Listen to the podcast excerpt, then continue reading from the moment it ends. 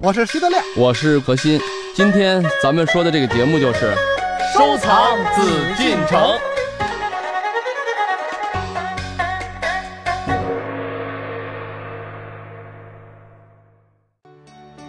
欢迎各位继续来关注我们的《夜海藏家》，我是主持人永峰。在我们节目的现场呢，还是大家非常熟悉的两位嘉宾何徐人也组合。我们今儿呢，依然是带领大家走进到故宫，了解其中的珍藏。首先呢，我们要和大家来说一说故宫里曾经的一位主人，他和他的审美。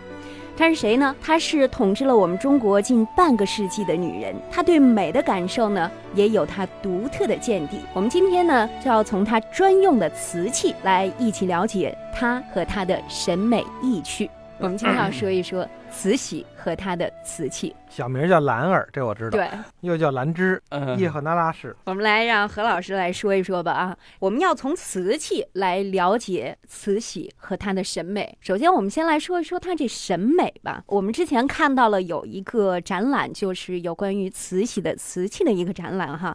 首先，说实话，我们进到这个展厅的时候，看到里面所有的一些瓷器呢，它的色彩非常的艳丽，而在它的器身部位上呢，会写着大雅。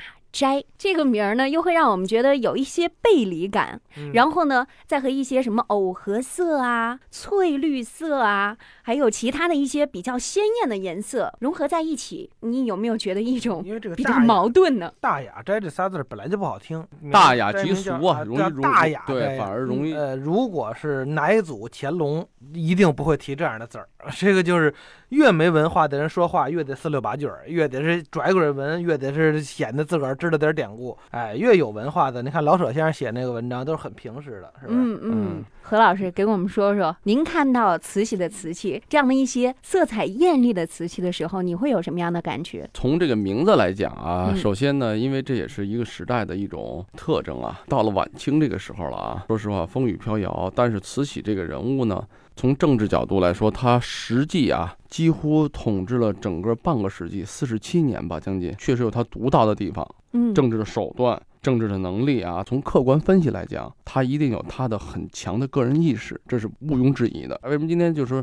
咱们大家来讲讲慈禧呢？慈禧的一种审美，为同治大婚、为慈禧祝寿啊，包括光绪这个大婚等等啊，就是晚清这一系列的瓷器。都离不开慈禧这个人，因为他是中国实际的掌权者，他跟武则天不一样，武则天人是称帝，对吧？他没有，但是他实际的掌权者，所以他的审美在很多方面是限制了，比如说同治啊，这是约束了光绪啊等等啊，做得更好，对吧？所以说呢，他的审美是影响了晚清这一时代的这种状态，整个的这是，所以为什么说他大雅斋啊，包括就是他有一个他的习惯，就是为他烧他所要定制的瓷器。都要把他居住的一些店呀，一些这个宫殿的名字要写上。嗯，但大雅斋实际上它是体和殿的一个偏房啊，一个侧房。所以说，好多这个皇帝啊，包括他个人的这种癖好啊，呃，包括叫大雅斋啊。刚才德亮也说了，既然他叫大雅斋，不一定它是雅的，对吗？因为这什么东西一过了嘛，大雅可能就记俗了。所以说呢，从他的瓷器来讲。这个时候的瓷器呢，跟前朝来比啊，咱们说清中期、早期跟明代，因为这个明清瓷器基本上我们认为是不分家的，嗯，是一脉相承的，所以说它就有它的这个审美上的一种，我认为就是可能大家来去看啊，仁者见仁，智者见智，嗯，就会觉得华丽的东西，仿佛那种描绘的东西过于繁冗啊，过于艳丽呢，少了那种皇家的贵气呀，少了那种文人的素雅。少了那种器皿内在的品质，这个可能确实是有它的一些问题。为什么说大雅斋现在的这个收藏的这个，你看在整个这个收藏界呀，包括呢，在整个这个文物的，就是咱们说瓷器的这个发展啊流派来讲，嗯，我们既然知道有俗的。就一定有雅的，可是大俗即雅，大雅有时候即俗啊。有的时候咱们要辩证的去看，为什么拍卖市场这么好？我觉得就是好多这种收藏爱好者里面，大雅斋是非常重要的一个收藏环节。嗯，就在于它有它的特点。它的特点就是因为它的主观的这种审美性，决定了在晚清的瓷器，同时啊，因为国力的衰微，因为你知道这个康熙呀、康雍乾的时候啊，是创造了、发明了，就是很多好的这种题材啊，还有很多这种好的技法呀，粉彩、珐琅彩。你看乾隆时候，他的技法也夸张，嗯，也开始产生，然后也用很多高级的、优秀的画工啊，包括郎世宁啊，嗯这种中西合璧的这种画法呀，等等啊。但是呢，随着国力的衰微，很多这个后代的皇帝呢，他是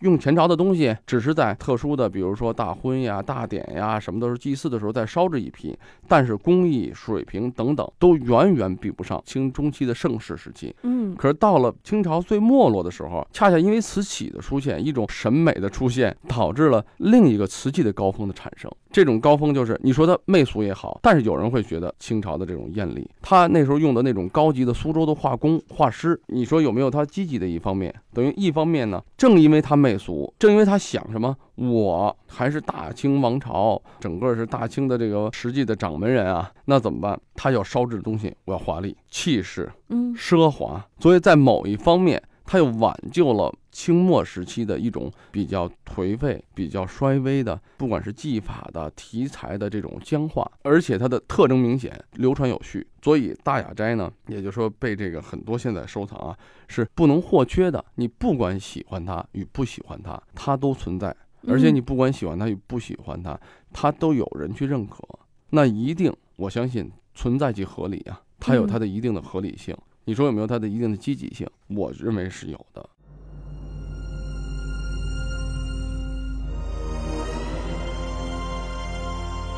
光绪时期，政府企图重整瓷业，陶瓷业进入了一个相对比较繁荣的时期。这个时期烧造的慈禧御用的大雅斋款的官窑瓷器，是当时比较少见的精品。大雅斋位于圆明园内天地一家春的西间，是供慈禧绘画习字的自用画室。大雅斋款瓷器大多是在浅青、藕荷、浅紫等颜色的底子上淡墨彩绘，画风细柔，图案精巧。器物上边多有“天地一家春”以及大雅斋的款制，以及“永庆生平”“永庆长春”等闲章。大雅斋款瓷器的造型有盘、碗、盒、花盆、大缸等等。纹饰题材多描绘藤萝花鸟、葡萄花鸟、露丝莲花等等，以豆青底儿黑线双钩花者最多，很有新意。可以说，大雅斋瓷器是清末瓷器中非常重要的一类。咱们要抛开一些政治色彩，抛开一些纯粹的，比如说不管是道德批判，是艺术的那种挑剔来看啊，他有没有对这个中国艺术的积极的一面？有，正因为他奢华了。他才去花大把的银子去继承了很多濒临失传的技法，才发展了很多当时，比如说乾隆，咱们认为乾隆的瓷器是很华丽的，是很高贵的。但是到了这个咱们说慈禧这时候，可能就变成了灿烂，变成了那种所谓叫做我媚俗、我艳丽、鲜艳，但是我以前没有这种鲜艳。你能说这不是一种创新吗？所以从这种审美的角度来讲，我们认为是要客观。你可以选择作为一个藏家来讲，我可以选择我喜欢不喜欢，嗯，但是你不能不知道，对不能不了解。所以说，你看，专门我们曾经为了晚清的瓷器啊，清末的瓷器呢，在首都博物馆也办过一些展览。对，是吧这个展览叫做“故宫珍藏慈禧的瓷器展”，而在这个展览开办的这个过程当中呢，也受到了很多观众的欢迎。有的人可能一而再、再而三的去看，因为他对于这方面，尤其是慈禧时期的这个瓷器呢，还是很有好感的。当然，我们也不能说就是因为某些人不太喜欢这个慈禧的审美，而贬低了这个时期慈禧瓷器的一些对它所存在的必要性哈。我们不能贬低了它的审美，但是呢，我们也有一些疑问，就觉得比较华美、比较艳丽、比较色彩纷呈的这样的一个瓷器的呈现。仅仅是因为慈禧个人的审美吗？就你看啊，就嗯永丰啊，在这个咱们说慈禧的这个东西，这个时候我觉得就比较客观啊。嗯为什么我们要把晚清这个瓷器专门辟出来一个展览呢？也就是说，它的这种审美啊，对咱们研究中国瓷器的发展，对审美的这种理想化。因为你看，那个咱们以前说起来中世纪的这种建筑啊、文化呀。很多时候就说了啊，中世纪不如文艺复兴时期啊，但是中世纪它毕竟存在于那么长时间，嗯，他们有没有他罗可可啊什么这个西方的这种所谓审美的，嗯可能濒于繁荣了，可能太于繁琐。但是正因为那个时候的这种体制啊，那种政治环境，导致了出现了这么一批的状态的罗可可艺术啊，什么它的这种艺术的效果，嗯不管是高而尖的，是宽而大的这种艺术的体量，你现在看来觉得它审美是有缺憾的，但同时它有特点的。嗯，那反过来，我们再看慈禧的瓷器也是一样的。慈禧的瓷器呢，她是一个什么样的女人啊？她是一个经历过从一开始咱们说入宫选秀，嗯。很平凡，然后到了被器重，嗯呃，到最后呢，变成了真正的掌权者。这里面经过了多少年的这个政治的风雨啊，嗯经历了他个人的这种荣辱啊，真是看尽繁华，变尝这种沧桑。但是呢，最后可以这么说，在政治上，我们今天不去评论他政治这种东西，当然他肯定有他的成功，还有他很多失败，甚至是很多是祸国殃民的这种东西。嗯那这是他个人的政治，还有个人思想的狭隘。但是每个人的审美，包括乾隆的审美，有没有他狭隘的地方？也有。嗯也就是说，他当时为了他自己的喜好，因为他从一个平平常常的一个选秀女，到最后能到了可以说万人之上的一个位置，他肯定要为自己来做出一些别人所做不到的事儿。为他祝寿花费的银两，呃，四十多万，远远高于什么同治大婚呀，很多这个时候花费的银两才花了十几万。嗯。光做瓷器，御窑厂为她烧制瓷器，而且慈禧呢对这种审美的要求的严格，因为她是个女人，嗯，所以你看，不管怎么样，喜欢花儿，喜欢草，喜欢鲜艳，嗯喜欢美丽，以至于你看她他的这个我这么认为啊，嗯，女人呐，就是包包是第一的。哎呦，这 那个时候没什么包，呃，所以慈禧其实看这些个碗，看这些碟子，她预制的这些东西就是现在的包包。嗯容器哈，一个包包是真的啊，就是这东西啊，嗯去欧洲了，去是香港了，购物了。啊我要买一个名牌包包买包包啊，这包包不贵，才四十多万，我老公给我买的什么的，四十多万包不算好包啊，跟奢侈品比起来不算贵啊。嗯，所以其实这个意思和慈禧做这些个大雅斋的瓷器其实是一样。你看它又美又漂亮，做工又精细，关键是什么呢？背出去的时候有面子。慈禧其实也是这样。永丰，你背过四十多万的包吗？当然没有了，对呀、你背一个你就知道有多大面子了，知道吗？我不哎认为这个有面子，但很多女人认为这是有面子。永丰是个务实的人，不是永丰是一个男性化的女的，所以这个大雅斋啊，听众朋友们不知道它是什么样的啊，嗯您就想吧，就要多漂亮有多漂亮，就跟塑料的似的，上面印的各种精美的图案，就是大雅斋的瓷器。它当然那个不是印上去的吧，它是一遍一遍的画，一遍一遍的烧啊，呃，不厌其烦呐。这就是大雅而且很秀很美。它还不是说光是万字纹啊、龙凤纹啊，不光是这些，说明什么呢？这个女人太劲儿了，太是非了。所以，当然我们说半天说这个他的审美不好，就是这种东西，我们现在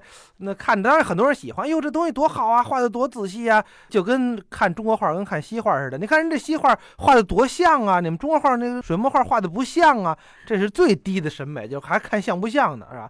当然这没法说，但是这个审美高低和它的经济价值不成正比。嗯，就是我们说现在您搞收藏的一定会收藏这个大雅斋的瓷器，拍卖拍的也好，这跟他的审美没关系，它跟艺术不成正比。为什么呢？您比方说，您现在拿了一个明代的非常好的一个很小名头，甚至没什么名头的一个文人画的很简单的这个写意画，但是很雅致，很不错，嗯和就是乾隆的一幅字儿，哪个贵？那必然是乾隆这字儿贵，这是肯定的。对啊，但是乾隆这个字儿一定比那个雅吗？艺术一定比那个高超吗？很难说。对啊，这个对啊个也是一个仁者见仁，智者见智的问题、啊。不是这跟仁者见仁智者见智没关系，那个啊就就是价钱和它德德的这个亮啊，艺术两德码事儿亮啊说的这个东西呢，比方现在找就藏界里边确实是很常见。现在找一副核桃，特别好的核桃，什么虎头啊，什么鸡心啊，什么之类的，这一对儿核桃狮子头，啊，这狮子不是虎头，啊，我也不懂啊，差不多啊，什么虎头啊？这敢卖好狮子头敢卖好几十万，对不对？嗯何老师的画现在卖不了好几十万吧？呃，什么作品我不一定卖不了好几十万，你别给我定价啊！你看，当然反正就这意思。你何老师的一张画，他有这些年的艺术。为什么？呢？知道吗？啊因为呢，何老师人还在，哎，但是核桃呢已经从树上掉下来了。啊，但是明年那核桃还接。但是此核桃非彼核桃。哦哎，这刚才德亮实际说的是收藏界里面啊嗯很重要的一点啊，这我不跟他抬杠。为什么？确实如此。艺术跟价格为什么不能完全成正比？很简单一个道理，物以稀为贵。刚才德亮说的核桃，那你要说核桃一对很好看的核桃，他认为好看，那就一定好看吗？我认为好看就一定好看吗？不一定。大家的审美靠什么？靠有没有历史，有没有名人把玩过。这对核桃啊，不说别的，他是乾隆把玩过的。实际上我万分讨厌这份核桃，但是这核桃说了送给何心了，那我要不要？我肯定得接着，谁送你？呃，因为我买我怕我买不起啊。呃，你看就这个意思，因为乾隆用过多少对核桃，可能也就一百对儿。为什么咱们说现在瓷器本身故宫的，咱们老说官窑官窑啊，呃，说官窑是就是说是皇家御用的这些瓷器，全中国咱们说从这个秦始皇开始吧，两千多年的历史，真正当皇帝的还有多少人，被皇帝用过的东西才有多少东西。那这些东西留到咱们现在这个社会，没有经过战乱，没有经过打碎啊，没有经过意外等等，能存世的又有多少东西？别说两千多年前了，就说现在的清末，咱们说经过战乱，经过什么损害了多少？皇帝，全中国、全世界不就这么一个故宫，就这么一个皇帝？咱们说同治啊，在咸丰选秀嘛，然后到了这个同治、光绪的时候，才有多少年？几十年的时间里头，你说他才用了多少东西？他才为自己烧了多少东西？收藏和价值最重要的是物以稀为贵。当然说了，东西少，但同时又具有艺术价值，那是最好的。所以说呢，咱们这么就可以考虑到，可能德亮，也可能永丰，你并不欣赏，你觉得，哎呀，这个他烧制的还没有什么，咱们说现在一个现代工艺美术师设计的所谓图案这么雅致呢？但是价值是天和地的关系，因为一个局限在二百年，一个局限在二十年。它有历史的外衣哈。对，有嗯历史。现在这个人，咱们说德亮现在画猫，他画瓷器，他在，他可以不停的画。可是，请问那段历史不能复制，为什么我们有一句老话？如果有人花八千万把我现在瓷器都买了，我就封手不画了。他说封手没有，只能把手剁了。什么叫封手啊？把手剁了，没手那是画不了了。不信。你太狠了，呃 但是文物是不可再生的。为什么我们老讲这个道理？文物就是时代历史过去了，时间一去而不复返，所以我们留下的历史留下带给我们的是文化。这种文化就有一个仁者见仁，智者见智的问题。嗯，所以说，大雅斋像这样，比如说流传有序啊，比如这种有据可查啊，很清楚脉络的皇家的宫廷的瓷器，那必然是受到追捧。何老师，故嗯宫里面啊，收藏的同治、光绪朝的文物，就是这个瓷器啊，嗯将近有五万件。嗯，这个数我觉得应该不算是一个少数啊。不算是一个少数啊。对，但是要放在茫茫的这个艺术品世界中，放在你知道河南一个个月做多少万件瓷器，做多少万件光绪？对啊，而且故宫的五万件，嗯别忘了这是皇家收藏啊。嗯也就是说，故宫这是全中国、全世界，可就是故宫这么一个地方，有这些瓷器。这段历史对于几百年的历史中，才有这五万件东西。这五万件可不能拿出来是卖的，这是属于咱们全华人的一个文化的遗产，全世界的一个文化遗产，嗯，对吗？放在整个世界眼中，这五万件不是沧海中的一粟吗？太少了。故宫是皇帝一直在自己使用，以前民间如果有皇帝的瓷器，那是杀头的。那所以说，民间的到底能有多少呢？所以能流通的有多少啊？这个我要显示一下啊，什么？最近要显示哪方面？文学修养啊，文化底蕴。哎呦，我听着那么酸啊！最近啊，因为我准备说脸红了。准备说书呢，查了一些个清朝的很多的历史档案，有一本书挺好的，叫《大清见闻录您正在收听的是《艺海藏家》。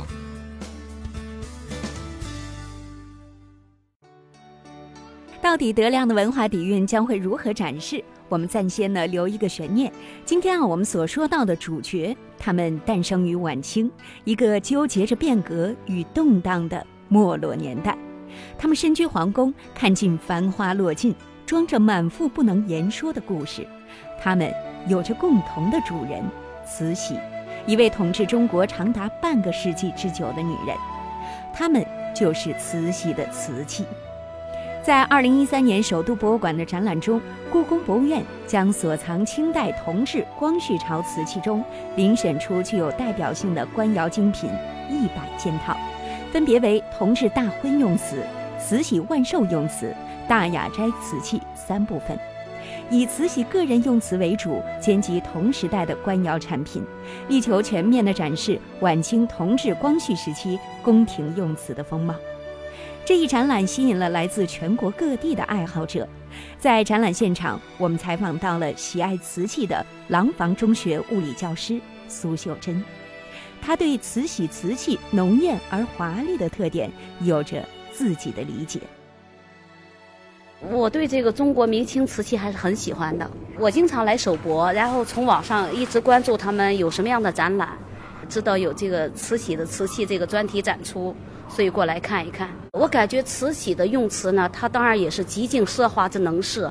你看它好多的都有一个大雅斋的一个堂款，应该是啊。另外还有一个就是篆书的款“天地一家春”。从它这个瓷器的整个构成来看呢，就是以粉彩居多，因为这也是晚清的一个瓷器的一个主流方向。我就在想，慈禧为什么这么喜欢繁复、艳丽，甚至有一点觉得热闹啊？这些东西呢，我觉得可能还跟她内心的一个斗争有关系，因为在她所处的时代，内忧外患，八国联军对中国这个江山也是虎视眈眈，然后对内呢还有义和团运动。慈禧其实内心是一个很强势的女人，但是他对待八国联军，我们经常看到他是投降派啊，他为什么不跟他们打一下呢？打不过人家，打不过人家怎么办？心甘情愿做奴才，其实也不是他的性格，所以他就用这种精美的器物、奢华的生活。来暂时的迷醉自己，来求得内心的一种平衡。